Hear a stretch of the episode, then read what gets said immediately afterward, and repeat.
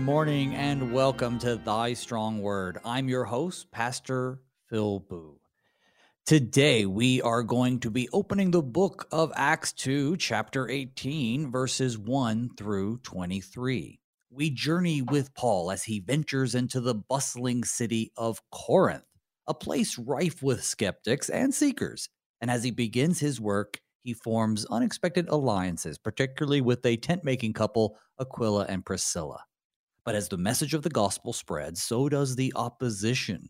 From synagogue confrontations to divine nighttime assurances, Paul discovers that even in the face of adversity, God is with him. And amidst the challenges, a new community of believers begins to rise, making yet another chapter in the unstoppable spread of the Christian faith. Good morning and blessed Pentecost. Today is Friday, August 18th, and you're listening to Thy Strong Word, where each weekday morning we explore the Holy Scriptures through which God bespeaks us righteous and nourishes our faith.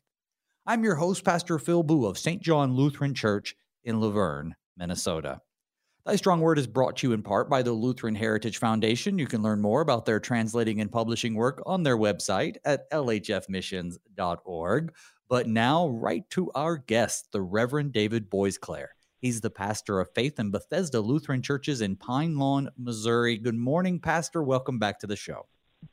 Good morning, Brother Booe. How are you? Oh, I'm doing better than I deserve, and certainly pleased to have you on the program this morning. Um, I, uh, gosh, we're getting into Acts uh, deeper than I think that we I have in a long time. I just love you know, I've just sort of avoided Acts over the past couple years. I mean, I teach from it, I preach from it, but just going through it chapter by chapter, like we're doing, it's just been a refreshing, uh, refreshing way to to learn more about what God's doing through these early Christians. Uh, and today, our text is from the book of Acts, uh, chapter 18. Um, before we get into it, though, would you just go ahead and start our time together in prayer, and then we'll dive right in? Yes. Let us pray. Heavenly Father, you are not far from any of us, for in you we live and move and have our being. Guide us as we follow your Apostle Paul into his rich mission field in Corinth, where your Son revealed to him where many of your elect people are to be found and brought into the family of faith through baptism in the word of the gospel. Grant that we might have the zeal for souls that Paul had as well as an appreciation of how the account of the apostolic ministry shows us how Christ and his apostles established the visible church that we have today through the same Jesus Christ our Lord, who lives and reigns with you and the Holy Spirit, one God, now and forever. Amen. Well, brother, uh, do you want to catch folks up to see where we've been um, so we can talk about Paul being in Corinth today? Oh, it's really exciting, especially uh, Act 17, which is where Paul addresses the um, notable Areopagus or Mars Hill, where he defends the faith uh, to all of the real skeptics and and the um, Epicurean philosophers, and uh, and and establishes a congregation in Athens um, but you know, it's what's really interesting is is the different ways that he approaches uh, the um, missionary task. In the case of you know, you have a ready-made uh, congregation in in a synagogue because obviously uh, Christ is the fulfillment of God's Old Testament prophets uh, in their prophecy of the Messiah.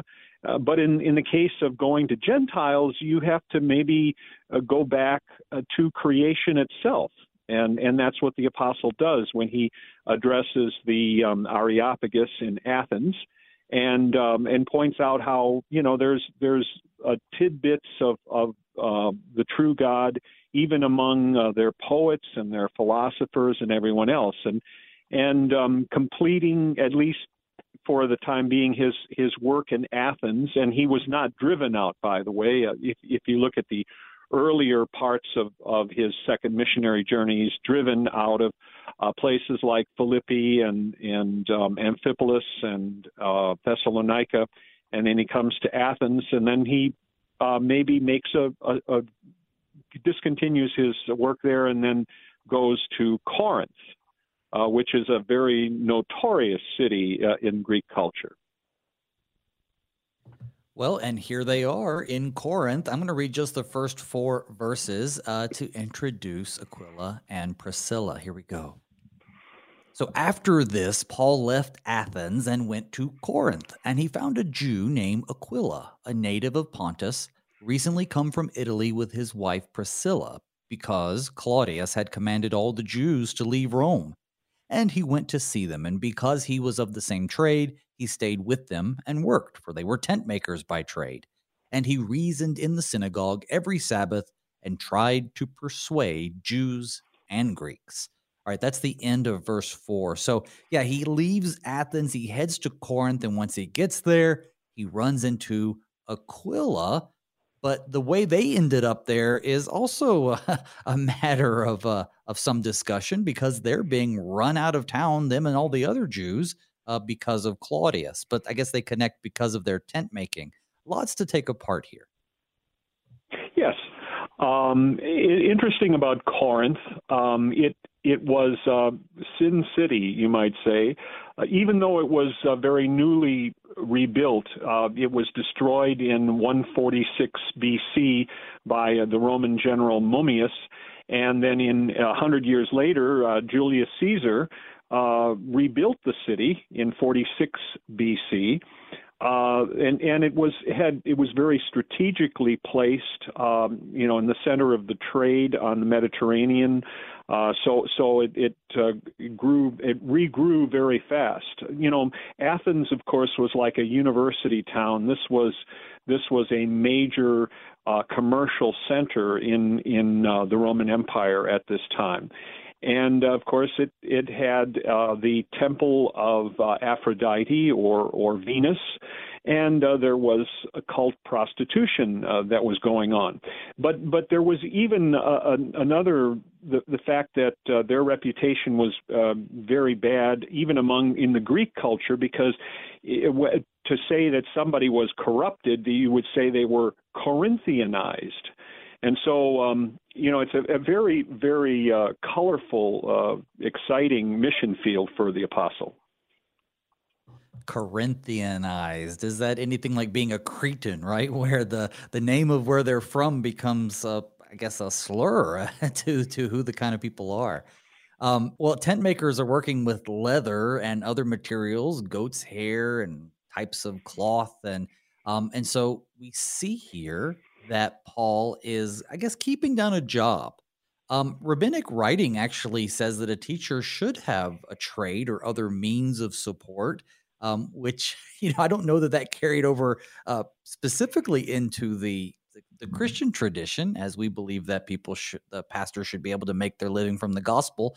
But there are plenty of tent maker pastors out there, and we certainly um, uh, respect them for what they got to do to to fund the ministry. But that's what he's doing, right? He's funding his own way uh, and not really taking money from the churches. Isn't that sort of the reason why Paul is continuing in this tent making?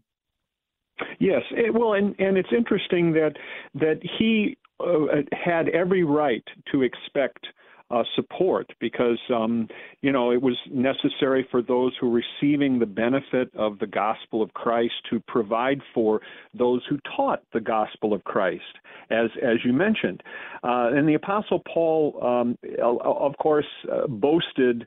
Uh, and but but humbly boasted, you might say, that that he didn't want to give anybody the impression that that he was um, uh, bringing them to the faith and then um, you know making money off of it. So he uh, said that that he would support himself if it were necessary. And and so um, you know he said I you know you I'm not indebted to you, but you know he he um, ha- sort of uh, did a worker priest type of um, ministry among them. At least it, it's demonstrated here in uh, Corinth. And so he stays there and he's trying to persuade both Jews and Greeks, which, as you said earlier, he kind of has this built in congregation in the synagogues, but he's reaching out to the to the uh, I guess the Gentiles also. But let's read what happens next. I'm going to start with verse 5. When Silas and Timothy arrived from Macedonia, Paul was occupied with the word, testifying to the Jews that the Christ was Jesus. And when they opposed and reviled him, he shook out his garments and he said to them, Your blood be on your own heads. I am innocent.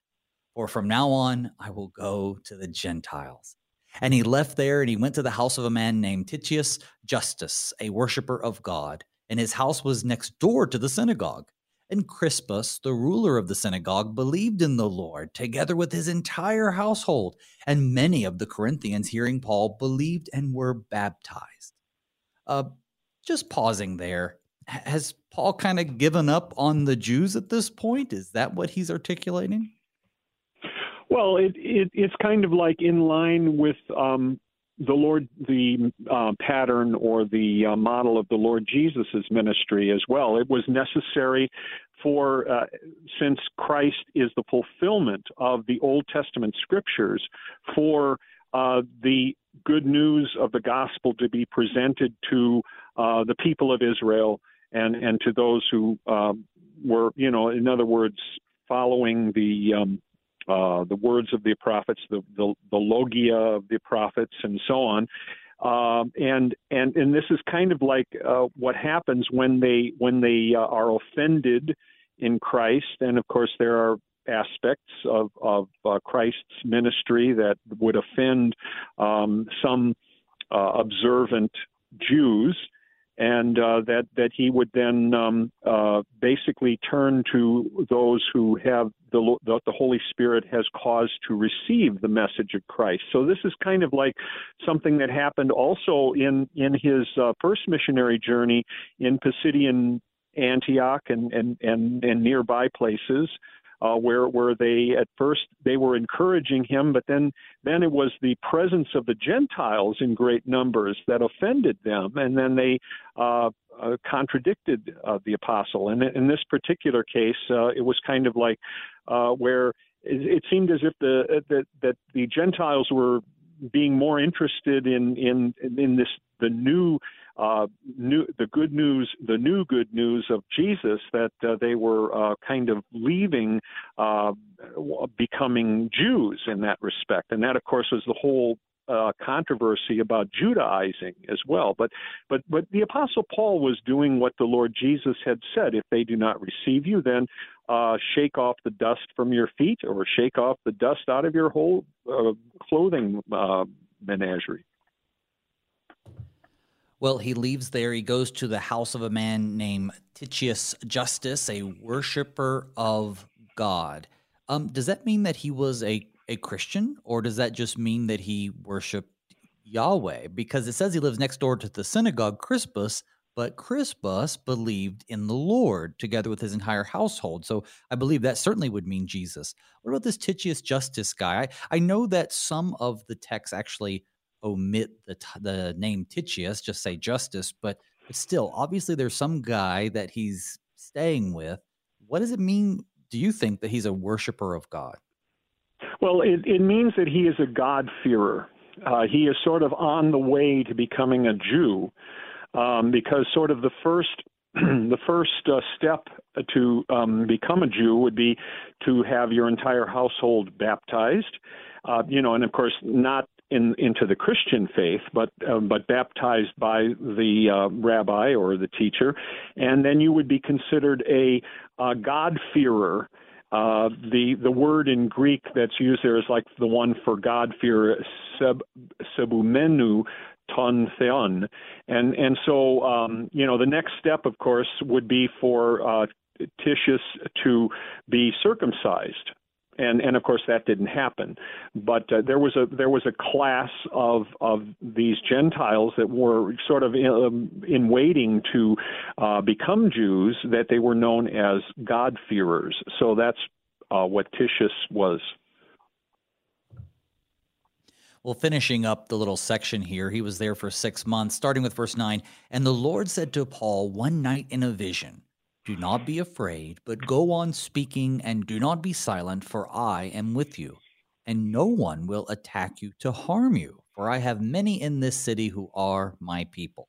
And he stayed a year and six months teaching the word of God among them.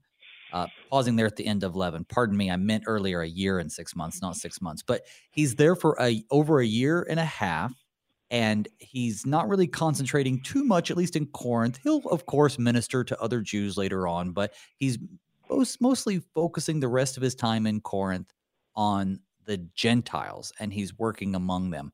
But let's talk about that vision from the Lord, right? Don't be afraid. Wouldn't it be nice for us to receive such a direct vision from the Lord?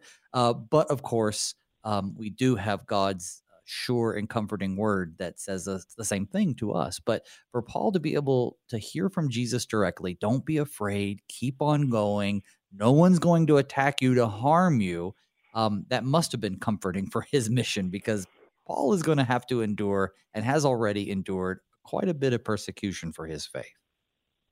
Well, and uh, I think of all of us as uh, as those who trust in our Lord Jesus Christ want to be as close to Him as we possibly can, and and of course God uh, limits us uh, here in this world uh, in the church to the means of grace you know, there we can uh, certainly uh, believe that the Lord is speaking to us authoritatively, powerfully, directly, effectively. Uh, but uh, God does not limit himself. So in, in this particular case, he gives Paul this very encouraging and comforting vision. And, and considering the, the tremendous um, importance of, of Paul's apostolic ministry. And he's in the office of the holy ministry in the form of an apostle. That's the, the form of the office of the ministry that, that he is carrying out for the Lord. And uh, this, uh, you know, Crispus and his household was the first Jewish uh, household that, uh, at least is mentioned, that came to the faith of Christ.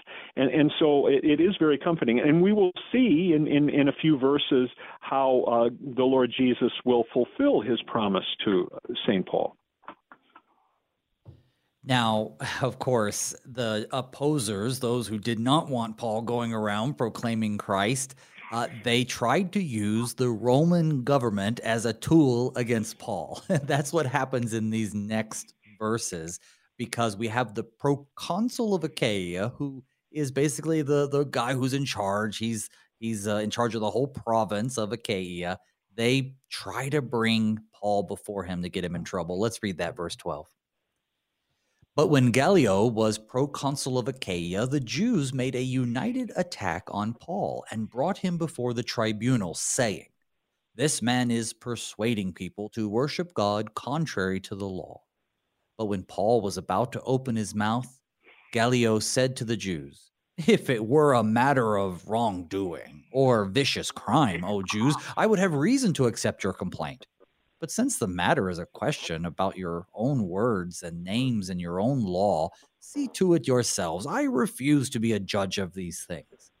And he drove them from the tribunal, and they all seized Sosthenes, the ruler of the synagogue, and beat him in front of the tribunal. But Gallio paid no attention to any of any of this. So we have uh, Gallio. Uh, he's the proconsul of Achaia. He doesn't want to have anything to do with judging these people. And he also doesn't seem to care if they drag out rulers of their own synagogues and beat them. I mean, if it's not a Roman matter, this guy doesn't care. Yes, he is. He is known in history, and this is very vital in in dating uh, the ministry of of the apostle.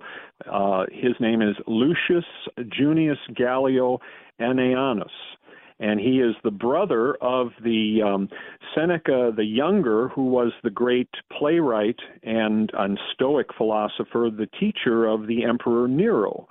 And so he was um, uh, made proconsul, uh, which, which of course was of a senatorial province and um, that was just recently made a senatorial province by the Emperor Claudius. And uh, before that, it was an imperial province and um, and and so he he is there to keep the peace. And there was also uh, unrest in in in other areas of of his um, province. Yeah, I, am reading here that the Roman senatorial, sorry, senatorial province of Achaia, the proconsuls usually just serve two years and uh, really got usually quite a bit of cash and wealth out of the deal. Um, so we have this guy, and it, it's always fascinating to connect the.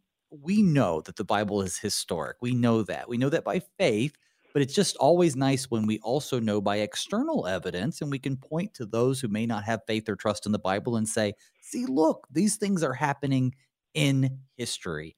But even back to the specifics, you know, they try to drag uh, their own, I guess, internal uh, theological mess in front of the people who don't have anything invested in it. They don't care about the the faith or the religion. They have their own religion. Um, I, I see Christians doing that today. I think that's reflected a lot in later Paul's teachings when he's telling us, listen, you should you should settle these matters amongst yourselves. Don't drag them before the courts of the world, right? Because we're to judge angels. Um, there, even though this is Jews attacking Paul, I think there's something we can learn from this when it goes. It comes time for us to have conflicts with fellow believers, right? Don't be dragging people before the courts of this world until it's absolutely necessary, and hopefully it never is. Oh, absolutely, and and of course uh, the devil will of course try to find any way to attack the gospel and the faith. Uh, in in this particular case, it's interesting. Uh, Luke, of course, is writing this as a history, probably possibly as as a defense for the apostle Paul uh, before the court of the emperor Nero, uh, where he had appealed. And and he, basically the idea here is to to show the emperor and his court that uh, there was no intention to undermine Roman authority or Roman law and uh, and and it was you know it's it's rather interesting like even in in uh, legal cases uh, in, in in our own day and age. And and uh, the American system of uh, of justice is is based on the Roman uh, um, system of justice as well and and so like a lot of times courts will say well well we don't have any any stake in this we uh, this is not has nothing to do with law nothing to do with with uh, legal civil matters uh, these are sacred matters, and, and therefore, and, and that's why Gallio, of course, is just being a good judge. He's saying, you know, this is this is nothing to do with uh, Roman law, and but it play, plays into, as I said, uh, the defense of the apostle before the Roman emperor. Oh, certainly, certainly. Well, as we look through the the passages that we've covered already in chapter 18, what are some other things that are important for people to know? How can we apply what we're learning here to our lives today?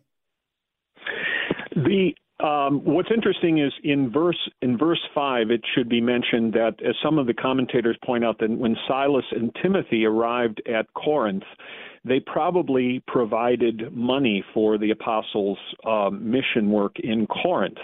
And uh, so, uh, you know, he was able to maybe not maybe put down his uh, needle and thread for uh, making tents and, and, and to do a little bit be more occupied in in preaching the word, which of course is the thing that the apostles wanted to do, uh, mentioned in Acts six. Um, Jesus's vision to the apostle points out the, the comforting fact that we as Christians uh, are chosen by God to salvation because he says, you know, you should stay here because I have many people in this city. You know, so obviously God alone knows those whom he has uh, chosen and, and those who are members, uh, you know, that will be members through word and sacrament. Um, they're they're appointed or chosen for belief in the truth through sanctification, as we see in in uh, First Thessalonians, uh, the passage there that deals with that, or it might be Second Thessalonians, through uh, sanctification and belief in the truth. And so uh, it is through Paul's ministry of preaching the gospel and and the church and of course working with the the congregation to baptize those who are coming to the faith that uh, these those that the Lord has chosen will be brought into the family of faith. And and so that's that's a very comforting thing uh, and that that the Lord is present with us in in the means of grace and through the ministry of the word. Oh agreed agreed and and I think it's also fascinating though, and I think this is something we have to learn too. Is you know right after uh, Paul, Silas, and Timothy arrive on the scene, according to verse five, we have uh, verse six. And when they opposed and reviled him, that is the people, he shook out his garments and said to them, "Your blood be on your own heads. I am innocent." Now we've talked about this earlier, and you mentioned, of course, Jesus saying to cast off the dust of your feet and you know sometimes it's just pearls before swines we know those teachings. Um, i think today in our modern context it would be good for us to be a little more discerning and wise when uh, we are i guess when when we are proclaiming the word of god there are times when it's okay to just say this is not being received. I don't have a relationship with this person or they're too hostile I think sometimes we feel like unless we're out there suffering for the faith and being persecuted, we're not trying hard enough. Um, but I think Paul and of course even Jesus says sometimes you just have to say, you know what, I'm going to move on. Um, I think that's a lesson we could learn. Probably cause us a lot less headache sometimes. Well, I mean, and and then maybe there are others that are um, where there is the opportunity for the, the Lord to work through them uh, to hear the gospel. You know, it, it's interesting how they report uh, in our mission work in uh, places like China, and I'm talking about the mission work there, uh, you know, hundreds of years ago. Um, I mean, they would people would labor there for 20 years and maybe have maybe a congregation of 10 or or, or a small congregation. They weren't, uh, you know. But nowadays we hear of of mass conversions in Africa, and so there's there's other opportunities. And so, um, you know, that's kind of in the nature of things that the Lord says, well, you know, there's another fruitful mission field. It, you know, he didn't seem, Paul didn't seem to be staying too long in Athens, although there were some believers there that are mentioned. Uh, but but there was quite a, a mission opportunity in Corinth, and, and and very unusually in Paul's missionary journeys, he spent that long a time, a year and a half, with them. Yeah, quite a bit of time. Well, I'll tell you what, folks, let's just take a few minutes. We'll absorb everything we've learned so far, but we'll come back. And when we do, we're going to keep on going through Acts chapter 18. So don't go anywhere. We'll see you on the other side.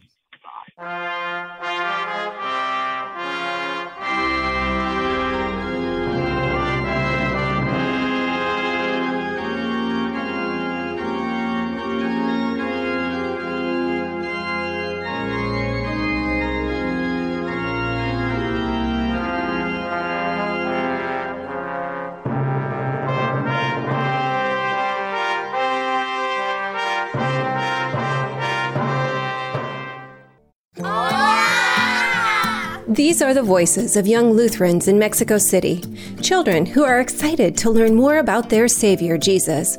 But they need our help because good Lutheran books for kids in the Spanish language are in short supply in Mexico. To learn how you can help tell Spanish speaking kids everywhere about Jesus in a language they can understand, go to the Lutheran Heritage Foundation website at lhfmissions.org forward slash Juan 316.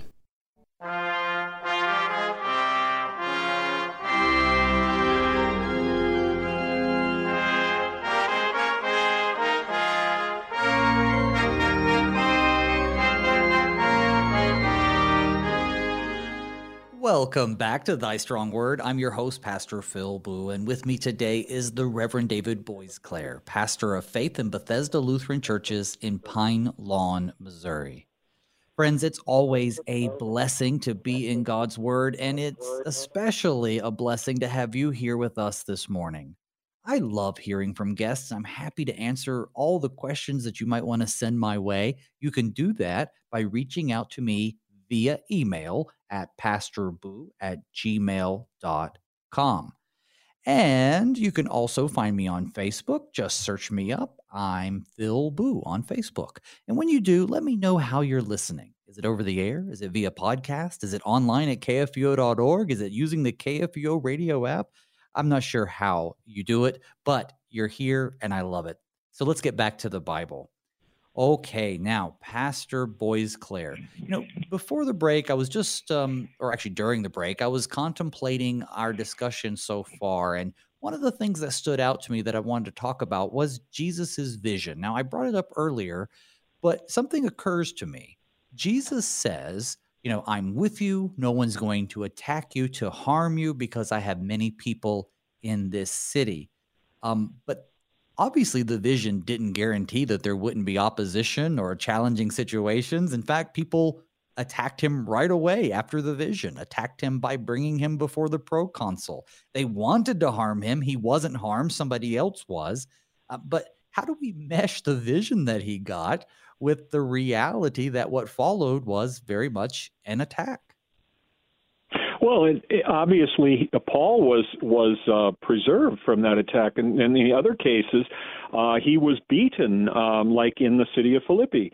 Um, you know, when when uh, the you know he basically uh, hurt the trade there by exposing the ventriloquist uh, who uh, caused the you know put uh, through his or rather the female w- uh, was a ventriloquist throwing her voice into statues and everything and being possessed by a demon. And then uh, Paul just got tired of it and exorcised the demon. And then they brought him before the uh, uh, the magistrates. Now, in, those, in that case, it might have been uh, the Greek magistrates of the city of Philippi who then uh, beat him with rods, um, him and Silas. And uh, but in this case, of course, he, he was preserved, I guess, by the uh, judicious uh, rulings of a Roman judge and proconsul. Indeed. Well, let's let's keep on reading and add some more verses to our conversation. Um, I'm going to be starting with verse 18. After this, Paul stayed many days longer and then took leave of the brothers and set sail for Syria and with him Priscilla and Aquila. Um, at uh, he had cut his hair, for he was under a vow. And they came to Ephesus, and he left them there, but he himself went into the synagogue and reasoned with the Jews. When they asked him to stay for a longer period, he declined. But on taking leave of them, he said, I will return to you if God wills. And he set sail from Ephesus.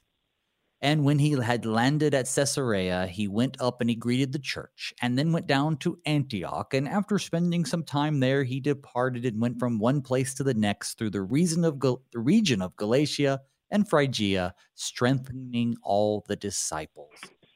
Okay, so this is going to be the end of our text for today. You know, we just have Paul hopping from place to place. Uh, but trying our best to learn from this text, even this one which seems just to be kind of filler material.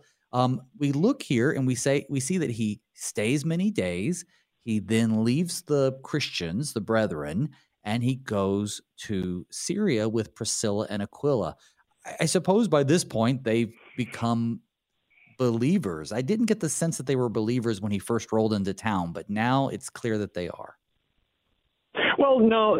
According to uh, some uh, scholars, they they believe that uh, Priscilla and Aquila were believers. Um, even from the time they were in Rome, and they were they of course hmm. left Rome.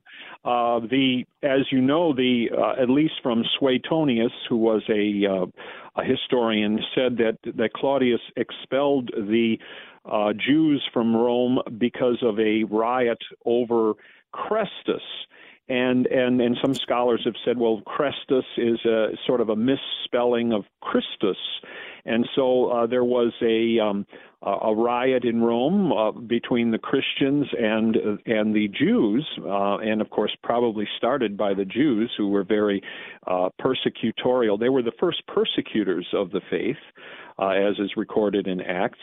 Um, now we don't know that for sure. They we know that they were Jews and and in a sense they became kind of like a power couple uh, in missions uh, and and and and as we as we will see in, in verses to come, uh, you know, they they sit down Apollos, who is mighty in word and deed, and, and turn him uh, to the Lord uh, from the uh, baptism of John. But in, in this case, they they they travel. They will go from Rome, then they go to Corinth, and then they then they go to Ephesus, which of course will be the center of Paul's third missionary journey and um, and from there then they go back to Rome after that because when the apostle Paul writes his letter to uh, epistle to the Romans uh, then they, the first one of the first people that he greets greet Priscilla and Aquila, or Prisca and Aquila. Uh, you know, they risk their necks for me, and and so uh, you know he's he's kind of like got some new missionary partners in this uh, in this power couple for Christ. Oh, interesting. Yeah, and and I guess going back to the reason why um, Claudius had commanded the Jews to leave Rome, I, I have read that connection. I guess my thought was just the way it read in verse 18. It says, After this, Paul left Athens, pardon me, verse 1. After this, Paul left Athens, uh, Athens and went to Corinth, and he found a, and he found a Jew named Aquila.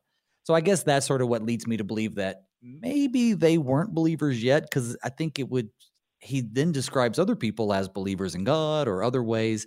Um, but you're absolutely right, considering they were caught up in that, uh, I guess, dispersion of Jews over this Christus fellow, which we uh, can discern to be Christ and perhaps believers causing a ruckus uh, accidentally as people were resisting the message, that they were caught up in that too. So, yeah, that's that's fascinating. Um, what else can we learn from this text? Because um, you know we have Paul going from place to place to place. He's having all these having all exciting these adventures, exciting adventures. Um, but um, it's not quite how, quite it, how it, it, works out for us today. Yes, um, and, and, in this case, um, I, I, have to agree with you because he's mentioned as a Jew, uh, you know, and, and, and if he if I mean Aquila and, and Priscilla, and, and, probably it was through Paul's ministry that they were brought into the faith. And and as I said, they kind of became, you know, it's rather interesting that Silas drops out from here. You know, we, yeah. we hear about Silas up into uh, Philippi and every and, and in that mission, but then Timothy, of course, is still here or still working with Paul, and then and as mentioned, he he comes back up in mem in uh, mention in chapter twenty.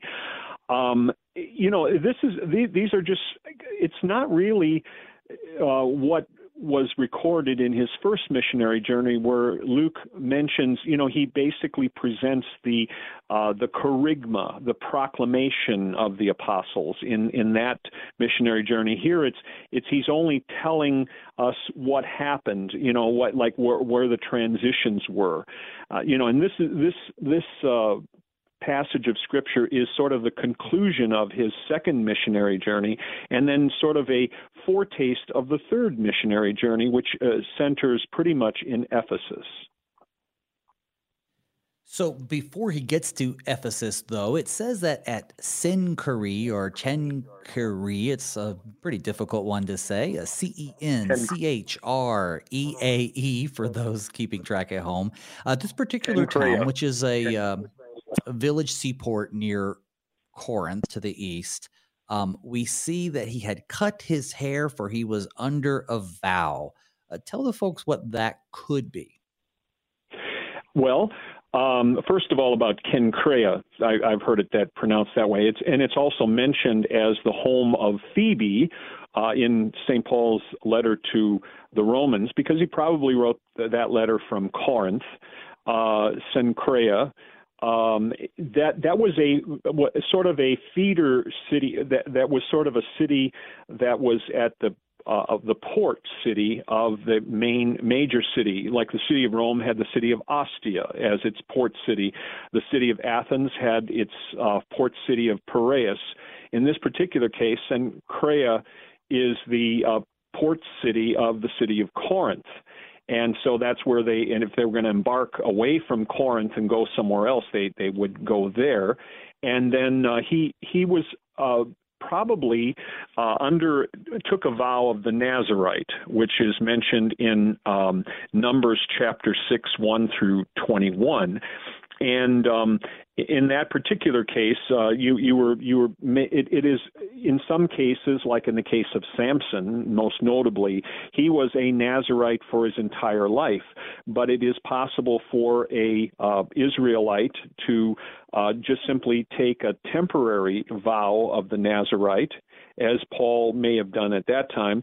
And and um, it's rather interesting that F. F. Bruce, in his commentary on Acts, uh, just gives us these helpful statements uh, where he says. Um, I'm just getting that. At Ken, at Cenchreae, we are told he, Paul, cut his hair, for he had a vow, that is to say, for some purpose perhaps connected with his missionary work at Corinth, he had undertaken a temporary Nazarite vow for the duration of which he allowed his hair to grow long. The cutting of his hair indicates that the period of his vow had come to an end.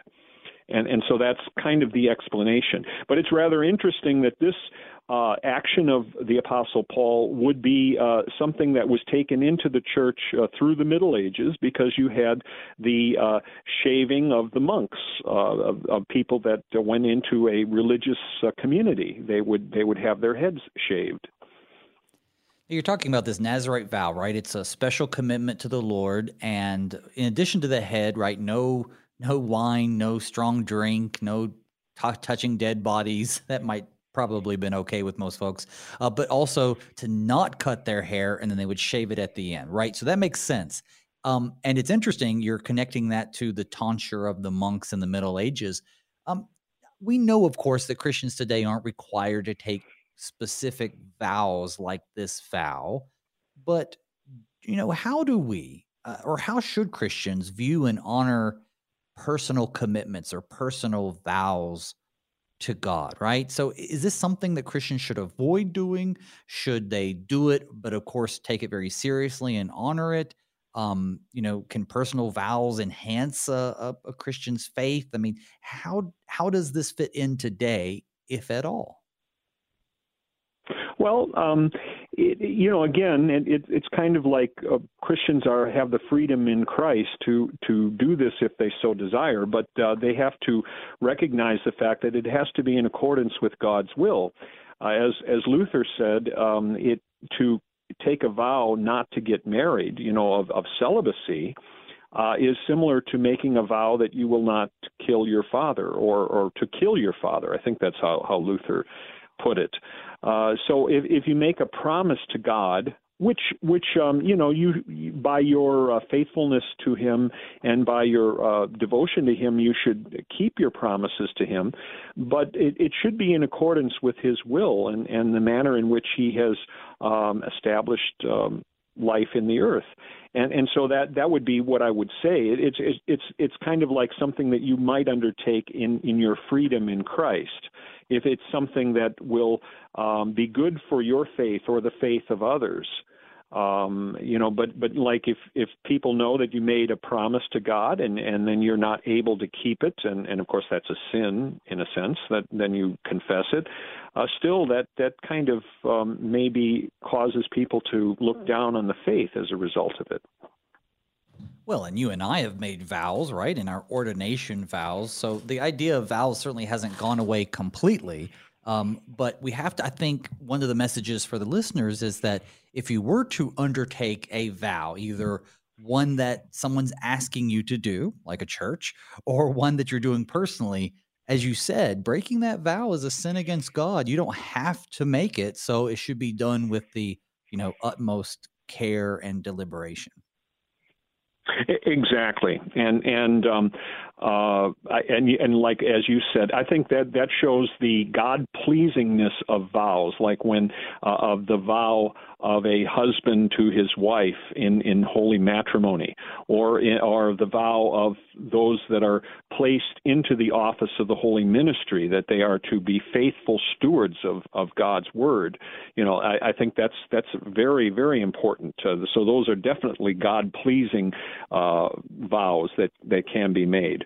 But um, you know, then then you see uh, examples as you will look in later in, in the book of Acts where there are men who takes take a vow that they will not eat until they had killed uh, Paul. right. Uh, right. And so there's there's evil evil things that can be done through uh, making an oath in this way. Sure, yeah. Over 40 men say that they're not going to eat until Paul is dead, right? So that would not be a, a particularly uh, God pleasing vow. But anyway, yeah, he heads to Ephesus and he um, leaves some folks there. He reasons with the Jews. But verse 20 says, when they asked him to stay for a longer period, he declined. But as he was leaving, he says, I'll come back if God wills. Now, I don't think this is exclusive to the South, but growing up down South, it was almost a common part of any plans you would make to add the uh, if the Lord wills to the end of the statement. So, you know, you want to go to the movies? Well, if the Lord wills and the creek don't rise, right? So we have this kind of built into the Christian psyche that even the plans we make, we always want to make them in concert with the will of God. Um, so he says, I'll return to you if God wills, if the Lord wills. I, I say that all the time, but that's a good attitude to have, I would think. Well, in in uh, as you know, in the book of um, of James, um, you know, James reminds us that uh, you know you shouldn't uh, make your plans and um, you know say that I'm going to carry out business, I'm going to do such and such, but that you should uh, say that uh, if the Lord wills, you will do that. So, so it is kind of the action of the Christian to always live in accordance with with God's will, and and not just say, well, I'm I'm going to I'm going to um, uh, go to this city and I'm going to be very successful. You know, I mean, and, and it's good to have positive thinking, isn't it? But if, of course, if you're uh, if you're a Christian, uh, you you always want to submit yourself to to God's will. And it, you know, what's rather interesting in in the uh, second missionary journey, as the apostle was going uh, into Europe that the Holy Spirit prevented him from going to uh, Bithynia and other places, and, and like to Eph- or south to Ephesus during that missionary journey. So it wasn't God's will for him to uh, journey there. But then we will see in his third missionary journey that that it was God's will for him to spend time in Ephesus. Yeah, and, and while he's at Ephesus, it says that he reasoned with the Jews. So that kind of addresses what we talked about earlier. You know, has he completely given up on the Jews? Well, not a hundred percent, but in terms of the Jews of the place where he was meeting so much resistance back in Corinth, then well, yeah, he was just going to focus on those who were more receptive. But here is evidence that obviously he didn't give up on his people. In fact, we hear a lot of passion pleas from Paul throughout his ministry that he cares deeply for his brothers in the faith. But yes, here, yep, he goes on and continues to minister to the Jews. He hasn't given up on them completely. Yeah, and and and just a, an exact for the listeners, uh, James chapter four verses thirteen through fifteen, uh, where where it says. Um, uh, Come now, you who say, Today or tomorrow we will go into such and such a town and spend a year there and trade and make a profit. Uh, yet you do not know what tomorrow will bring. What is your life? For you are a mist that appears for a little time and then vanishes. Instead, you ought to say, If the Lord wills, we will live and do this or that.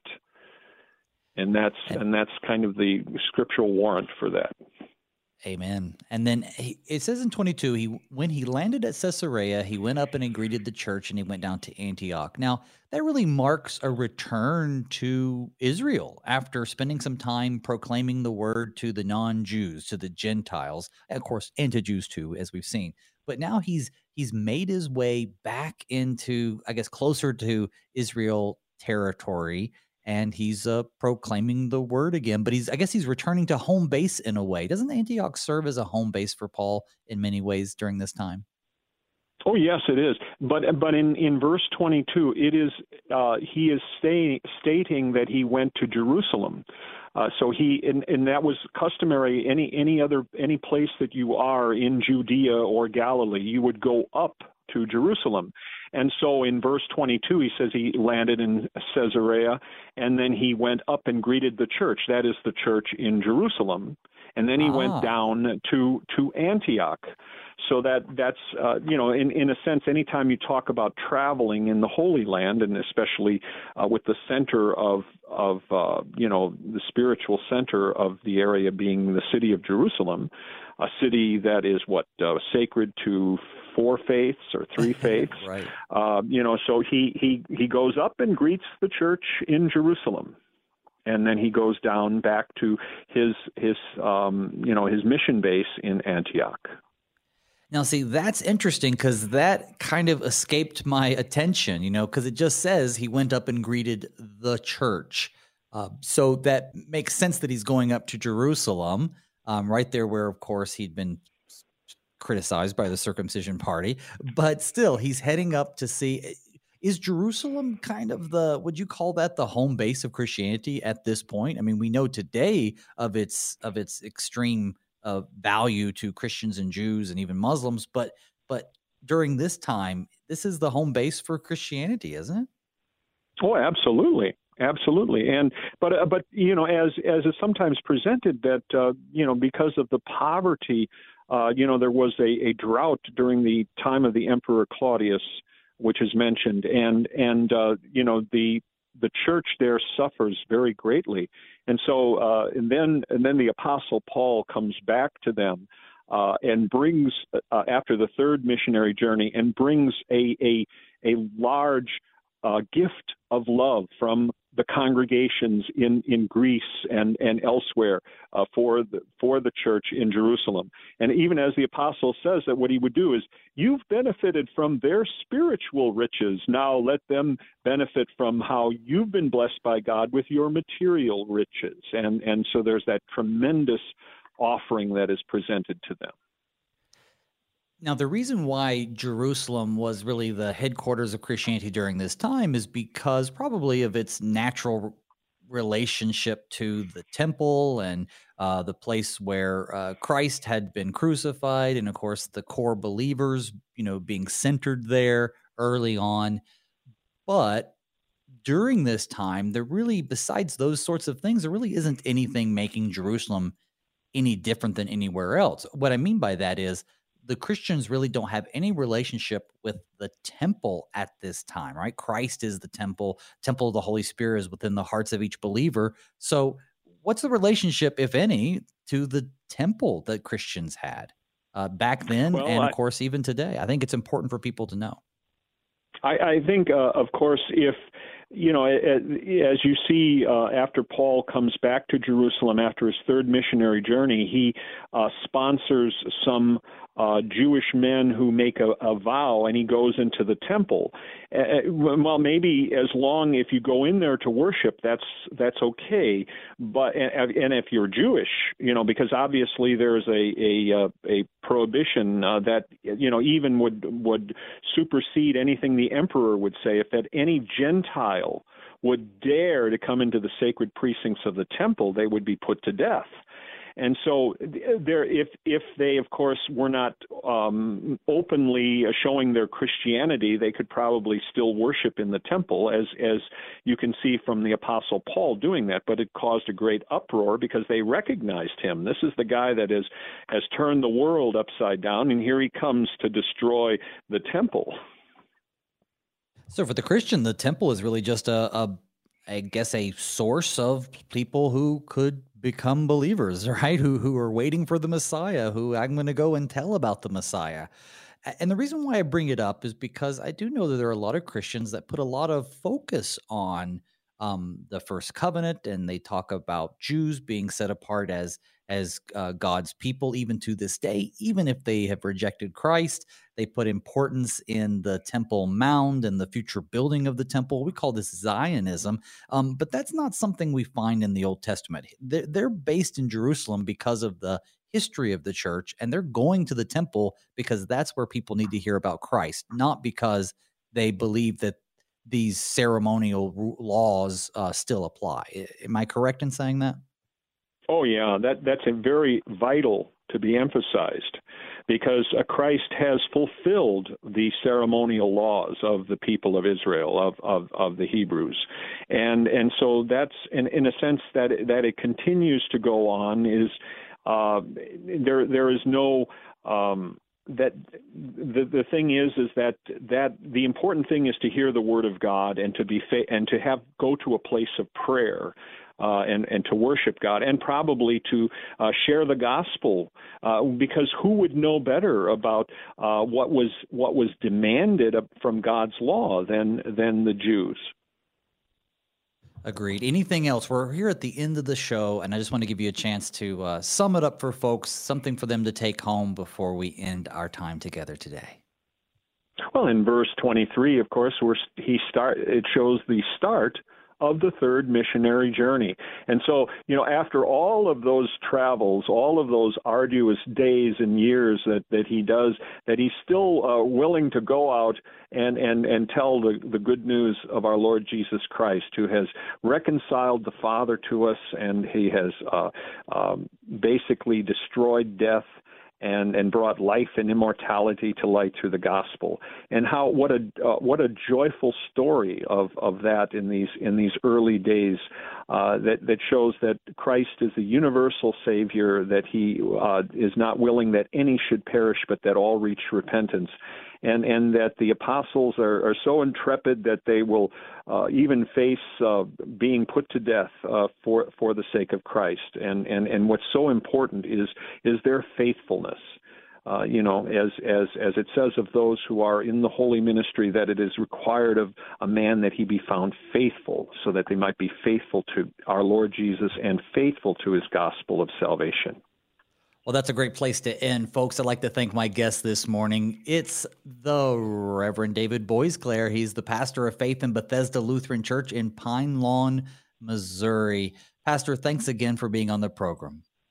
It is my joy, and may God bless you and your ministry and, and all the people of God as they serve in their great life of faith. Thank you, brother. Well, folks, tomorrow, actually Monday, I should say, when we get back together, we're going to continue chapter 18, where Luke gives us a glimpse of what happens in Ephesus without Paul, right? We're introduced to Apollos, a very skilled preacher who was very well versed in the scriptures. And so it shows us how the Spirit is continuing to work in Ephesus, even when Paul's not there. Of course, he later writes a letter to Ephesus, but we will talk about that later too. But until uh, Monday, may God's peace and blessings be with you all as we pray, Father, keep us in thy strong word.